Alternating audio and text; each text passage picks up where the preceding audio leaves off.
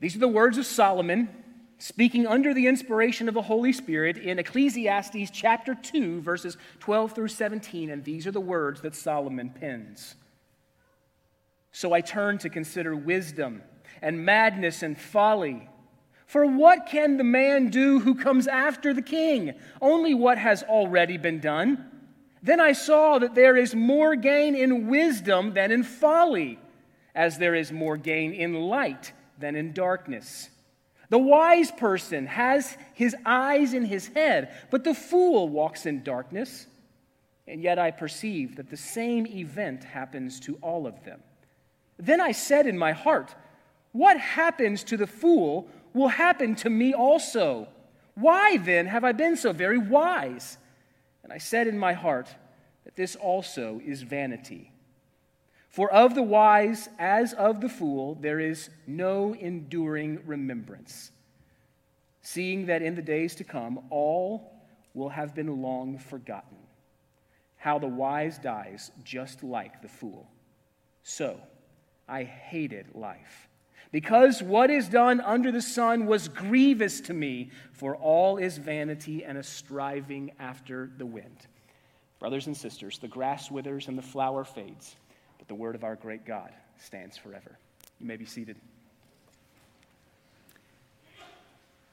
Two points on your outline this morning. If you're taking notes, would encourage you to do so. Write this down. The wise man sees death coming and lives accordingly. But the fool walks in darkness and is caught unprepared. The wise man sees death coming and he lives accordingly, but the fool walks in darkness and is caught unprepared. Let me turn your attention back specifically to verses 12 through 14. Find them there in your Bible. Solomon says, So I turned to consider wisdom and madness and folly. I'm going to talk about those this morning. What can man do who comes after the king? Only what has already been done. Then I saw that there is more gain or more profit, same word, in wisdom than in folly, as there is more gain in light than there is in darkness. The wise person has his eyes in his head, but the fool walks in darkness. And yet I perceived the same event happened to all of them. Well, the book of Ecclesiastes is essentially a journal. It's a, it's a journal of Solomon's experiences in life. It's a journal in Solomon's conclusions about life as he examines every square inch of life under the sun in search for ultimate purpose and ultimate satisfaction. And that's what Solomon is after here. He is leaving no rock unturned. He's looking in every nook and in every cranny under the sun to try to find ultimate purpose and satisfaction. It should be noted that every human being is on a quest for ultimate purpose and satisfaction. Solomon's quest, Solomon's longing is not confined to Solomon alone. Every single human being who has lived, is living, or will ever li- live is on a relentless search, a quest, a pursuit for ultimate purpose and significance. We're all searching for answers to life's fundamental questions. We've mentioned these four fundamental or foundational questions a couple of times throughout our study, but here they are again. Everyone asks, How did I get here? That's the question of origin. How did I get here? And the second question is, Who am I? That's the question of significance. Who in the world am I? Uh, the purpose of question is, What am I here for? What am I here for? And then the last question is the question of, the question of destiny, and that's the question, Where am I going? Where am I going? It's been said that the book of Genesis tells us how we got here. The book of Revelation tells us where we're going, and the book of Romans tells us how to get there. All right? Read Romans. Read Romans. But every human being is ultimately on a quest for purpose and fulfillment, asking these fundamental questions about life And so Solomon began with the pursuit of wisdom. That was his first pursuit. That was the first rock that he turned over uh, so to speak. He's looking, he's looking for significance, he's looking for ultimate purpose in life. I know that I said early on uh, that meaning isn't the best word, but, but there is such a close relationship between purpose and meaning uh, that I don't think that we have to toss the baby out with the bathwater. When Solomon says all is vanity or all is havel, I don't think meaningless, meaninglessness is the first gloss definition that we should give to havel, uh, but it certainly probably falls within a list of definitions, suitable uh, or adequate definitions for the word havel. And so Solomon is. He's looking for purpose. He's looking for significance. He's looking for meaning, if you will. And his first, his first place of searching was in wisdom. And he observed. He examined, he scrutinized, he questioned, and he processed all that he learned. Solomon was brilliant. We said just a couple of weeks ago that it was Solomon who, when the Lord told him, You can ask for anything, Solomon requested what? He requested wisdom. Not wealth, not power, not fame. He requested wisdom. Not only did he request wisdom, but he requested wisdom so that he could govern God's people rightly. Wisdom. But at the end of the day, this searching for purpose, this searching for ultimate significance in meaning, left Solomon frustrated. As he learned that the world was twisted or crooked and it could not be made straight. As Solomon diligently tried, he could not get the balance sheet of life to harmonize. Remember, he said, What is lacking can't be counted. And so, for all the wisdom that he has, Solomon sees that there is crookedness, there's a twisted reality about life that, that even my wisdom cannot straighten out. I mean, it's like taking a piece of aluminum and crumpling it and then trying to, to spread it back out again and get all the wrinkles and all the imperfections back out of it. You just can't do it. Neither does the balance sheet of life harmonize. Solomon is saying there, there are things that just don't add up about life. There are things that, that, that are incongruent, there are inconsistencies, there are frustrations and failures. Things just don't add up at the end of the day. And so Solomon concluded his search for wisdom by saying, For in much wisdom there is much vexation. We said that word actually has the idea of frustration or anger. Uh, Solomon's saying, For in all my search of wisdom, I actually ended up in a place where I was deeply frustrated or incredibly angry. Why? Because the one who increases in knowledge also increases in sorrow. The more I know, the more I learn, the more I take in, the more I process, the more I consider, the more sorrowful I become. Well, having determined that wisdom was not the golden ticket, Solomon began to examine pleasure. That's where we were last week. He became an experiential hedonist. hedonist is just another word for pleasure seeker, a person that finds ultimate significance in pleasure. Would be a hedonist. As Solomon pursued comedic performance, he pursued intoxicating potion.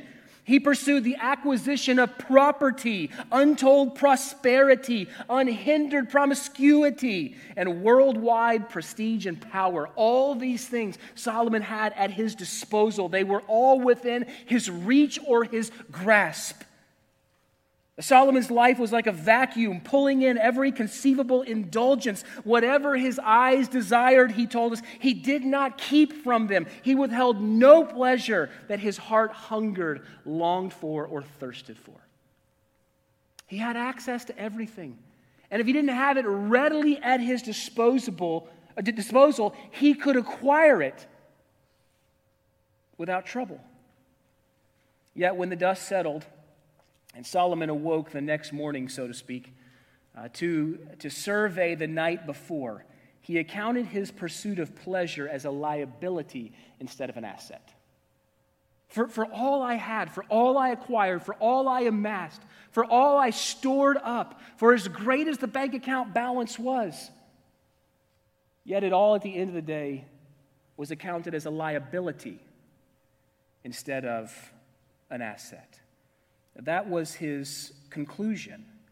Matter of fact, Solomon concludes his search for pleasure by saying, All was vanity and a striving after the wind, and there was nothing to be gained under the sun. Nothing to be gained. It was all Havel, like a,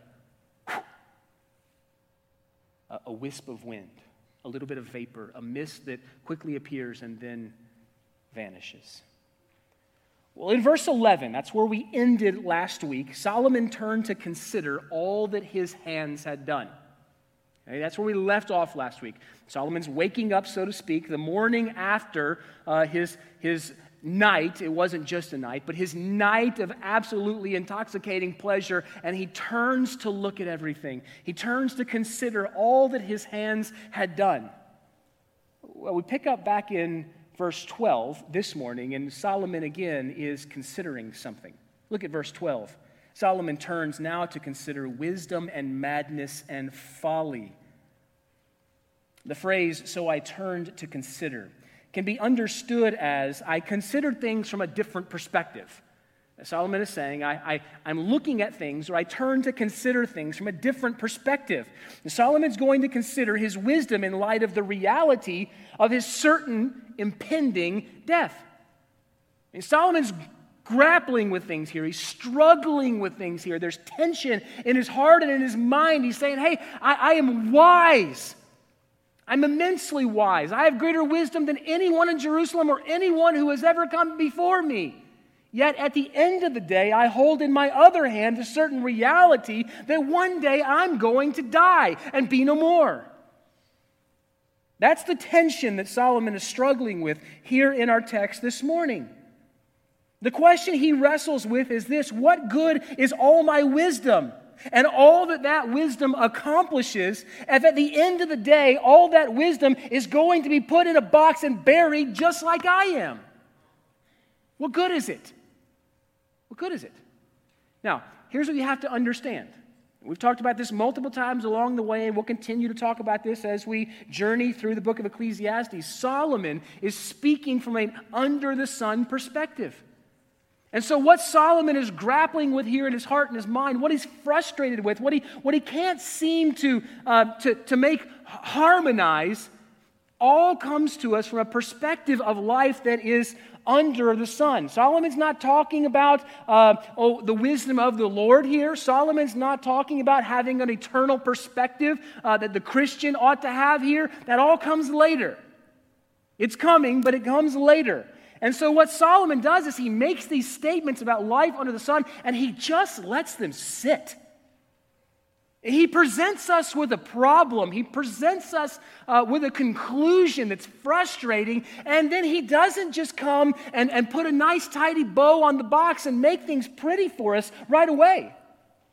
He lets these strange realizations just sit and linger with us. And sometimes that makes us feel a bit uncomfortable.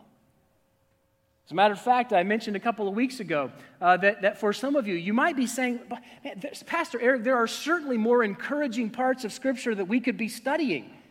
I mean, could you not come up with anything better for a sermon title this morning than Newsflash, You're Going to Die? The reason those things set a bit uncomfortable with us is because we go to such great lengths to try to inoculate ourselves from life's realities. We entertain ourselves and we amuse ourselves and we do this or that. We spend hundreds of thousands of dollars in fun and entertainment so that we don't have to think about these realities. And when Solomon confronts us with these, with these realities, and he doesn't just tie a pretty bow on it right away, we don't really know what to do with that. We don't really have a great file for that because it's not the way that we're used to thinking. And so I would tell you, as I ended our message last week, if the book of Ecclesiastes is leaving you a bit frustrated, if it's leaving you a bit discouraged, if it's leaving you a bit disheartened, if there's kind of a grittiness or a lasting greasiness that at the end of each of these messages you kind of walk away with, let me just submit to you that the book of Ecclesiastes is doing exactly what it was intended to do. Because the book of Ecclesiastes is intended to get your eyes off of the things of this world and onto the things above. Again, that doesn't come to us, chapter 1, chapter 2, chapter 3, chapter 4, chapter 5, 6, 7, 8, 9, 10, or 11. But chapter 12. But I would be remiss as a pastor and a shepherd if along the way I did not infuse the reality that we are to fix our eyes on things above, not on things of earth. When Christ, who is your life, appears, then you will also appear with him in glory. Okay? But Solomon is writing from an under the sun perspective here. And he's struggling. He's struggling. look back at your Bible there, verse 12. The words wisdom, madness, and folly. Uh, these words should sound familiar to us. We've heard them before. Solomon the preacher has discussed these uh, issues or topics back in chapter 1. As a matter of fact, uh, uh Solomon said this back in chapter 1, verse 17. He said, I applied my heart to know wisdom and to know madness and folly. I applied my heart. I gave myself to the diligent study of wisdom and madness and folly.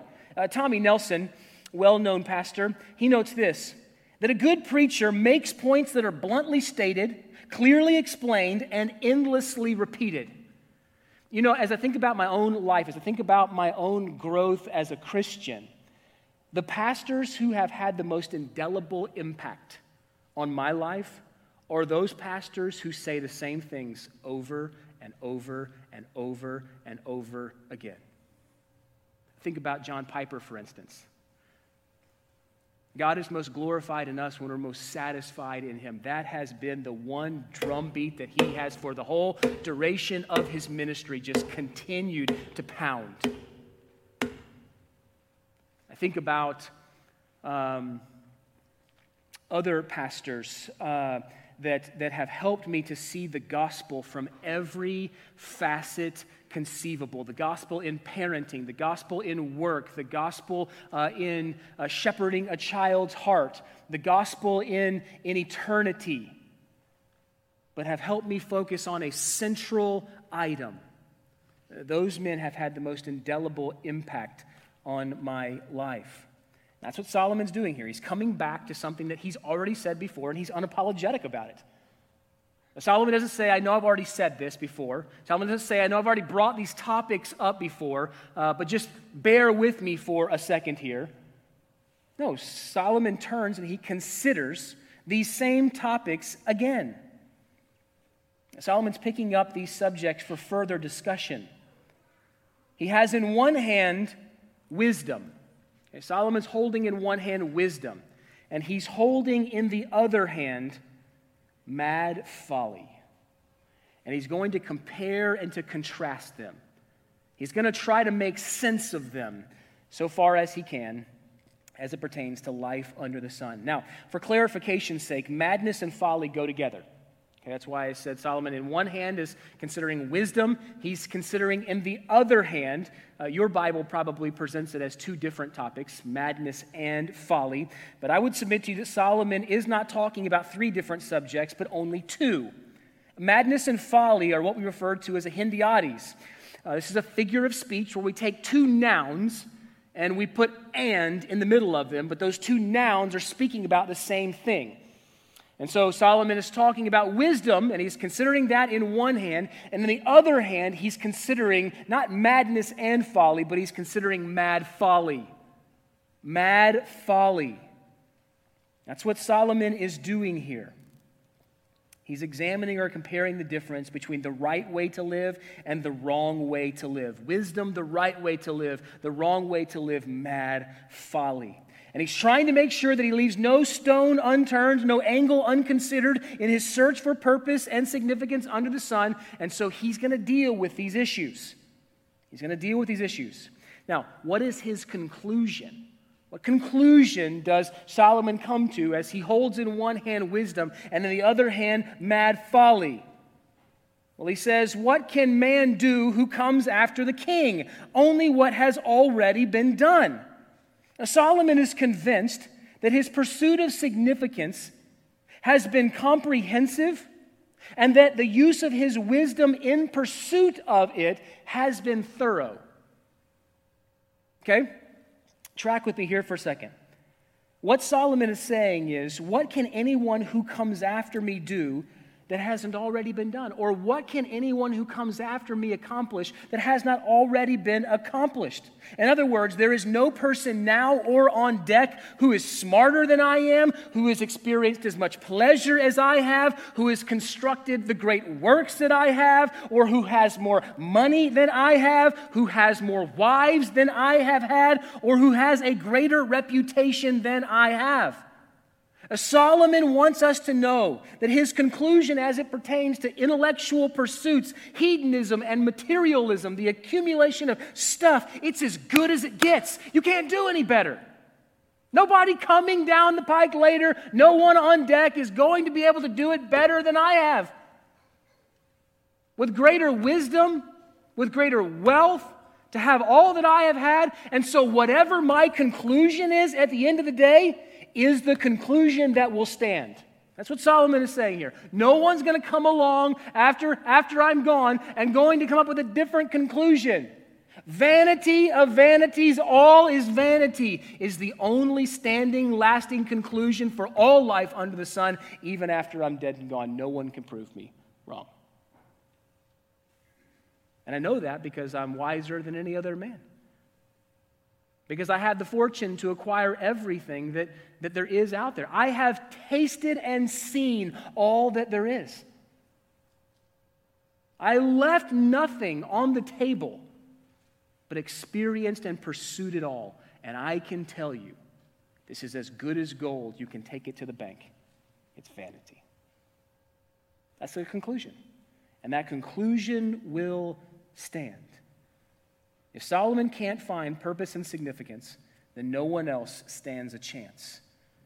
Now, Solomon stands as a microcosm of humanity. He wants us to know that he is the test case and that no one will arrive at a conclusion that he has not already brought to bear. If the king cannot find purpose, if the king cannot find fulfillment, if the king cannot find joy, if the king cannot find satisfaction, even meaningfulness, then no one can. Look at verse 13. Solomon writes this. He says, Then I saw that there is more gain in wisdom than in folly, as there is more gain in light than in darkness. You see, as Solomon compares wisdom and mad folly, he tells us what he discovered. And look back at your Bible there. Here is his conclusion. He says, There is more gain some of your translations may say there is more profit. It's the same word. There is more gain or profit in wisdom than there is in folly, just as there is more gain in light than there is in darkness. Now, for the optimists among us this morning, just raise your hand just so I know who you are if you're an optimist. Okay, there's five of you. Uh, for the optimists among us this morning, I get the hand over there, I see you. I think it's a little one's hand. It is. It is. We have a little optimist over back there in the back, and uh, I'm just praising the Lord that she's listening. And uh, the fact that you adults would listen to me is one thing. The fact that one of the kiddos would listen to me, that just cheers my heart. There's more gain or more profit in wisdom than there is in folly. But for the optimist among us here, you may note that this is the first positive note that Solomon has played in the entire book of Ecclesiastes at this point, to this point. This is the first positive statement that Solomon has made. There is more profit, there's more gain in wisdom than there is in folly. While Solomon's wisdom couldn't straighten out what was crooked or count what was lacking, he does affirm that wisdom is better than folly. The fact that wisdom is better than folly is just as clear as the fact is light is better than darkness. Matter of fact, light exposes the darkness, light illuminates the darkness. What, what Solomon is saying here, if I can just put the cookies on the bottom shelf here, uh, Solomon is saying it's good to be wise. It's good to be wise. Because wisdom keeps you from making foolish decisions. It's good to be wise. It's good to know the distinction between right or wrong.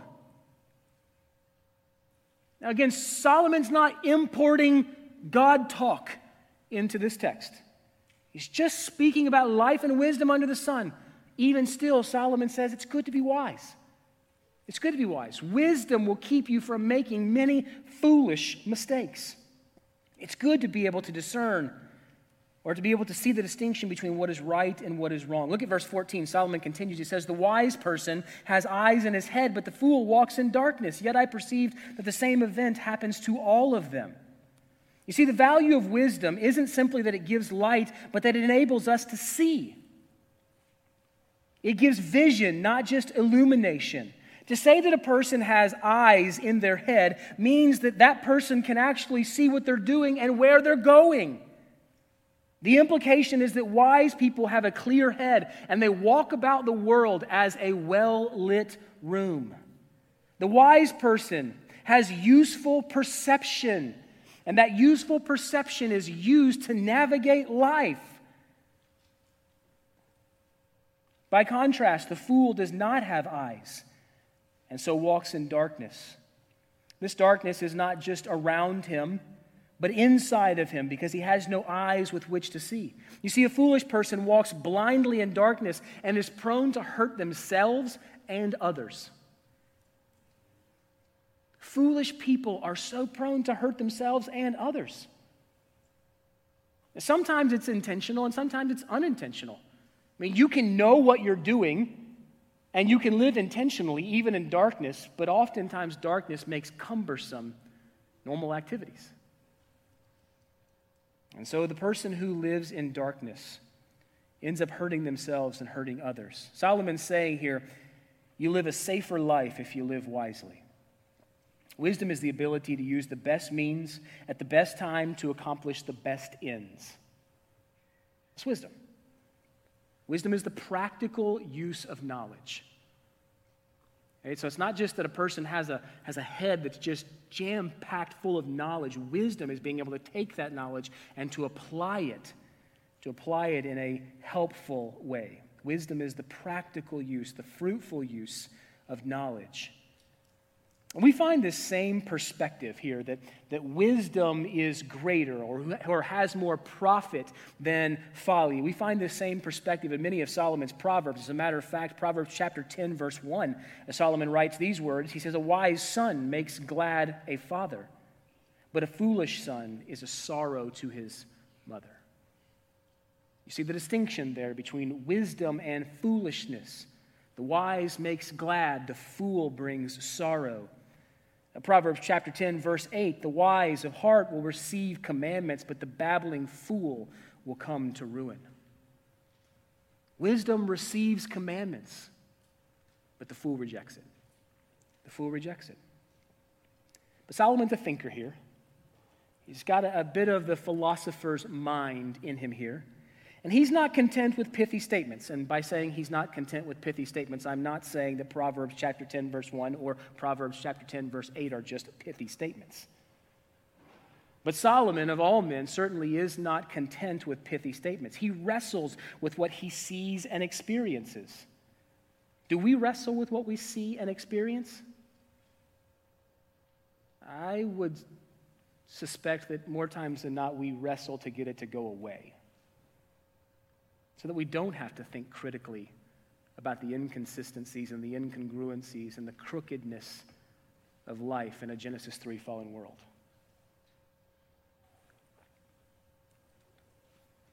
Verse 14 is one of those tensions of heart that we see oftentimes in Ecclesiastes. While Solomon affirms the superiority of wisdom over mad folly, he cannot help but be conflicted as he considers look at this phrase in your Bible that the same event happens to all of them. Solomon is conflicted, he's confounded about this statement or this phrase here. That there's profit or there's advantage or there's greater gain in wisdom than there is in mad folly, but he is frustrated as he considers that yet the same event happens to all of them. Uh, what is Solomon saying here? What does Solomon mean? Well, there's a couple different ways that we might understand this short phrase here. The same event happens to both of them. Uh, the word event, which is how it's translated in the English Standard Version, which is what I use here, may be translated fate in your Bible. The same event happens to all of them, or maybe your translation says the same fate happens to all of them. Uh, the Hebrew word here carries the idea of something that happens, a fortune or a destiny. And so it's possible this simply means that the wise man and the fool both experience the same ups and downs of life. I mean, both of us. The sun rises on the righteous and on the unrighteous. And so the wise and the fool, they, they are subject to the same ups and downs of life, the same, the same billows, the same sea billows, the same ebbs and flows, the same trials and tragedies of life. In other words, whether we live by wisdom or by mad folly, we all get caught up in the same events, including the same catastrophes and calamities. Just kind of the, the playing field is level. It's possible that that's what Solomon is saying. I don't think that's what Solomon is saying. When he speaks this phrase here, the same event happens to them all. I think that Solomon, when he says the same event or the same fate happens to them all here, I think Solomon is highlighting death. When all is said and done, the same destiny befalls both the wise man and the fool. Both the wise man and the fool live they both die, they're both buried, and in the end, they're both forgotten. Let me just take you back to chapter 1, verse 11. I mean, friends, I, I, know it's uncomfortable and we'd rather think about a thousand other things, but the reality is there's a day coming soon. There's a day coming soon that you will breathe life's final breath. And they will make you look as pretty as they can for a short period of time. And people will come to mourn your death. And I will stand at your graveside, or another preacher or minister of the word will stand at your graveside along with your closest family and friends. And will speak some kind words about you, and will try, uh, endeavor to turn uh, all of our eyes upon Jesus. But the reality is, is that as soon as everyone goes back to their car, they're going to put dirt over the hole they put you in. And it's not going to be long before grass grows over that dirt. And the only remembrance of you is going to be a piece of stone that sticks out of the ground if anyone ever even comes to visit you. You'll be forgotten. I said a few weeks ago, you know, raise your hand if you can remember the names of your grandparents. How about your great grandparents? How about your great great grandparents? After that, everything gets fuzzy at best if you can remember at all. You'll be forgotten. The wisest among us will be forgotten. The richest among us will be forgotten. The most prosperous, those uh, who, who had the greatest successes in life, you'll be forgotten.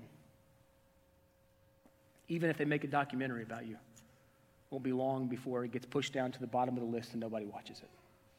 It's the reality of life. And yes, it's uncomfortable. And Solomon just lets it sit there, uncomfortable. While Solomon concedes that wisdom has certain advantages over ignorance, he acknowledges that the reality of wisdom, as great as it is, does not provide or bring any lasting gain or profit. There's profit in the here and now as we're living life under the sun. Yes, wisdom is better than mad folly. But in the end, wisdom, wisdom will not bring any lasting gain or profit. Death will take wisdom from the wisest. Number two, write this down. You won't be prepared to live unless you're first prepared to die.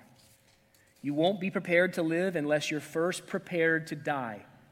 This is verses 15 through 17. Instead of reading the entire text here, we'll just kind of take it uh, in stride here as we work through it. You won't be prepared to live unless you're first prepared to die. While the wise man and the fool may be very different in their life and are indistinguishable uh, in many ways, they are certainly indistinguishable in their death. Both will die the same death. Death is one of the most obvious facts of life. Matter of fact, the certainty of the topic of death is one that, that Solomon wrote about oftentimes. Chapter 1, chapter 2, chapter 3, chapter 5, chapter 6, chapter 8, chapter 9, chapter 12. Solomon brings up this reality of death. See, friends, no matter how smart you've been in this life, you are going to die. No matter how moral you have been, you are going to die, and our foolish friends will die along with us. And Solomon sees this reality. And so he writes, look there in your Bible, verse 15. Then I said in my heart, What happens to the fool will happen to me also. Why then have I been so very wise? And I said in my heart, This is also vanity. I mean, here is Solomon's question here. You ready for it? This is his question. What is the point of excess wisdom if it does not result in a surplus of profit? What's the point? What's the point? Another way to say that is this if every card in our hand will one day be trumped in the end, why does it matter how we play? Why does it matter? If in the end death makes fools of us all, then why bother with the whole wisdom enterprise at all? Solomon's conundrum is this if death is the great equalizer, and if it makes no distinctions, then why even bother to be wise? Why bother? Why not act the fool if we all end up in the same place anyway? If we all end up in the same grave anyway? You see, not only, this is what Solomon's realizing here, is that not only, uh, not, not only uh, can pleasure uh, not resolve this unhappy business that, that God has uh, placed on all men under the sun, but neither can wisdom. Wisdom can't take away or release us from this unhappy business of living life under the sun. And it certainly can't solve the ultimate problem of death. Look at verse 16. Solomon continues here. He says, For as the wise is as the fool, there is no enduring remembrance, seeing that in the days to come all will have been long forgotten. How does the wise die just like the fool? You see, friends, the intellectual's real hope here is that he or she will achieve lasting fame and be long remembered for their great contributions during this life. We hope that we will be long remembered way after we're dead and gone. But Solomon pronounces this to be an illusion. Future generations will no more remember the scholar than they will the beggar on the street. They won't remember you. In fact, a good case can actually be made for the fact that fools are sometimes remembered longer than the wise. Sooner or later, we all have to come to the shocking realization that one day we are going to die. One day our heart is going to beat a last time, our lungs will, will exhale a final time, and that will be the end of my days on earth. So Solomon struggled with the realities of death that has the ability to erase every remembrance of his existence. And sometimes people try to overcome this problem by earthly achievement, but in the end, death still wins. The filmmaker Woody Allen once acknowledged this when he said, I don't want to achieve immorality through my work, I want to achieve it by not dying. We don't like to think much about death. There's two primary tactics that we employ to inoculate ourselves against this sober reality of death. They are diversion and distraction. That's what we use. We use diversion and we use distraction to try to console ourselves against life's miseries and confusions. We submerge ourselves beneath the abundance of, of trivia in our fully wired worlds. I mean, we can't go, and I am in the we here, we can't go seconds, if not minutes, without being connected in our social circles. I mean, we're, we're wired everywhere. We're completely digitized. We live in a world of social media. We have limitless sources of entertainment. And so, what do we do? We use all those things as diversion and distraction. The reality is that if death does not inform the way that we live, death is something that we are pretending doesn't exist.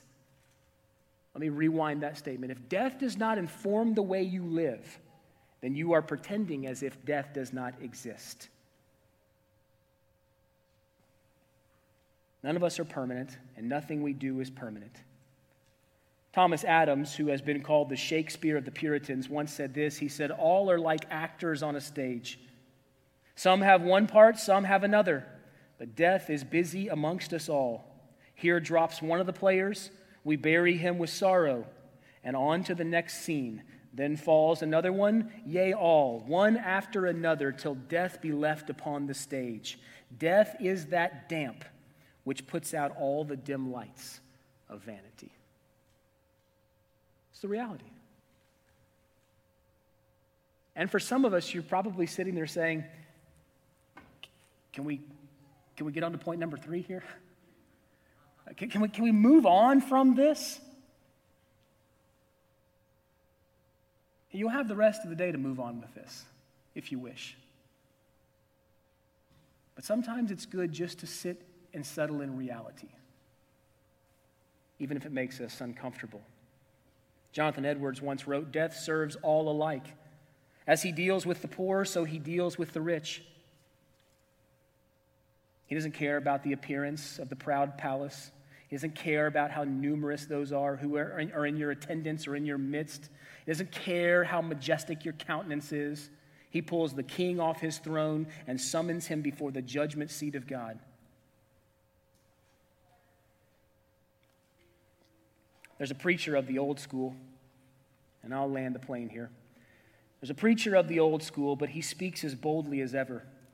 He's not popular, though the world is his parish, and he travels every part of the globe and speaks in every language. He visits the poor, he calls upon the rich, he preaches to people of every religion and to those of no religion. And his subject, the subject of his sermon, is always the same. He is an eloquent preacher, often stirring feelings which no other preacher could, and bringing tears to eyes that never weep. His arguments, none are able to refute, nor is there any heart that has remained unmoved by the force of his appeals. He shatters life with his message. Most people hate him, everyone fears him. His name, death. The name of that preacher is death. Every tombstone is his pulpit, every newspaper prints his text, and someday every single one of you will be his sermon. It's the reality of life. The reality of life.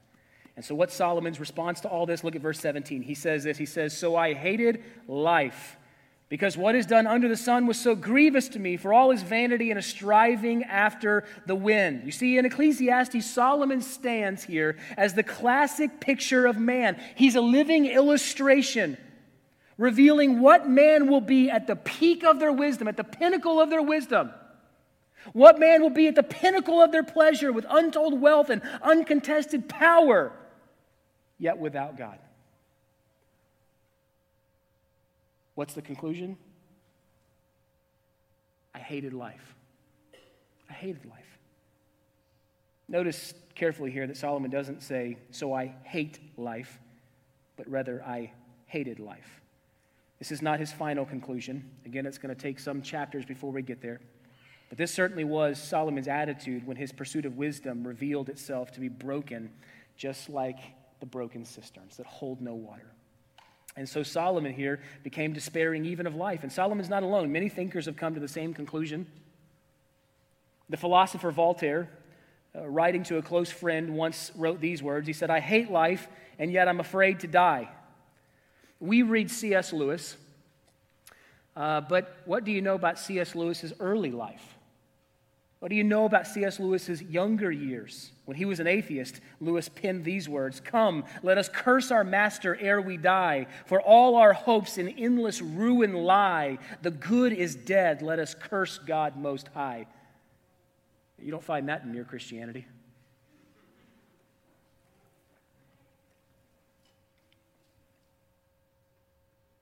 This is the reality of life under the sun, friends.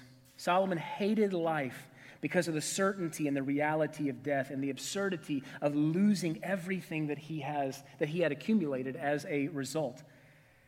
But unfortunately, the reality of death plagues some Christians as well. Uh, listen here, let me, let me, let me get your attention. If you're writing, stop and humor me for just a moment here. Many Christians dread the thought of leaving this world. Why? Because so many of us have stored up treasures on earth instead of treasures in heaven. And each day brings us closer to death. And so, if your treasures are on earth, that means that each day brings you closer to losing your treasures. Just Ponder that this afternoon. Maybe that's a good takeaway for you. Well, we need to have an above the sun and above the grave uh, perspective here. The only way out of this hatred of life is to fix our eyes above the sun and beyond the grave. In Colossians chapter 3, actually, why don't you do this? Why don't you close your Bible here? I got about a minute and a half or two minutes, and I just would love your full attention here. Let me, let me try to do the best I can to tie a bow on this that, that leaves us with something encouraging here this morning. Colossians chapter 3, verses 1 through 4. It's probably a familiar text to uh, most of us, if not all of us. Paul says this He says, If then you have been raised with Christ, seek things that are above, where Christ is seated at the right hand of God. Set your minds on things above, not on things of earth. For you have died, and your life is hidden with Christ in God. And when Christ, who is your life, appears, then you will also appear with him in glory. See, friends, because Jesus, our Redeemer, Savior, is alive, the grave is not the ultimate reality. It's not the ultimate end for anyone who is wise enough to trust Jesus Christ. It's not the end, it's not the ultimate reality. Solomon hated life from this under the sun perspective because he saw death as an eraser that not only ended life, but wiped out any remembrance of him. Friends, we have been called to live for more than we can touch, taste, see, and smell. We've been called to live in light of eternity. We've been called to live in light of another world. We've been called to live in light of another king. We've been called to live in light of another prize. And for those who set their minds on things above and not the things on earth, there is life and wisdom beyond the grave. Friends, here's the reality. Your life may, even Christian, your life may well be forgotten here on this earth. But Colossians 3 3 tells us that for those who have trusted Jesus Christ savingly, their lives are hidden with Christ in God. And it's interesting to note that the Greek word translated uh, hidden here is krypto. It's where we get our English word encryption. It's a helpful way to think about the spiritual implications of Colossians 3 3. You see, if you know Christ, your life is encrypted with Christ in God. So God preserves in His Son everything that is essential to who you are. You may be forgotten on this world, but you are remembered and hidden and, and encrypted in, uh, in God. And that is a wonderful, wonderful truth and reality. Let me leave you with this, friends. Life is short, death is sure. Sin is the cause, and Christ is the cure. Let's pray. Father, we thank you for your word. What, what challenging realities that are here. Uh, Lord, thank you that Solomon presents us with the truth of life, uh, and he does not quickly resolve them for us. And that's uncomfortable for us, but that's okay. I pray that you would cause us to think, to dwell, to ponder, to reflect, and to consider the reality of our own death, and that we would live wisely in the remaining days that you have given us, wisely enough to repent of our sin and to trust in Jesus Christ alone, that he would become our sin bearer, that he would become the curse for us by dying on that crooked, awful, ruthless, vile tree. We love you. We pray these things in Jesus' name. Amen.